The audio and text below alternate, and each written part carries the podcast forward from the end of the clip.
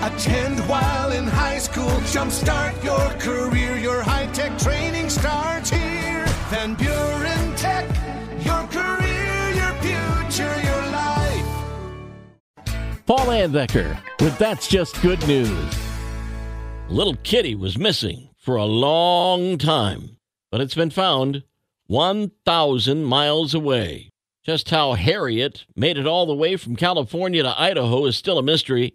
Owner Susan Moore lives on a 41 acre ranch, and Hamlet went missing nine years ago. They assumed a coyote got to her. Then a recent phone call from an animal shelter in Idaho saying they scanned her for a microchip which had Moore's info.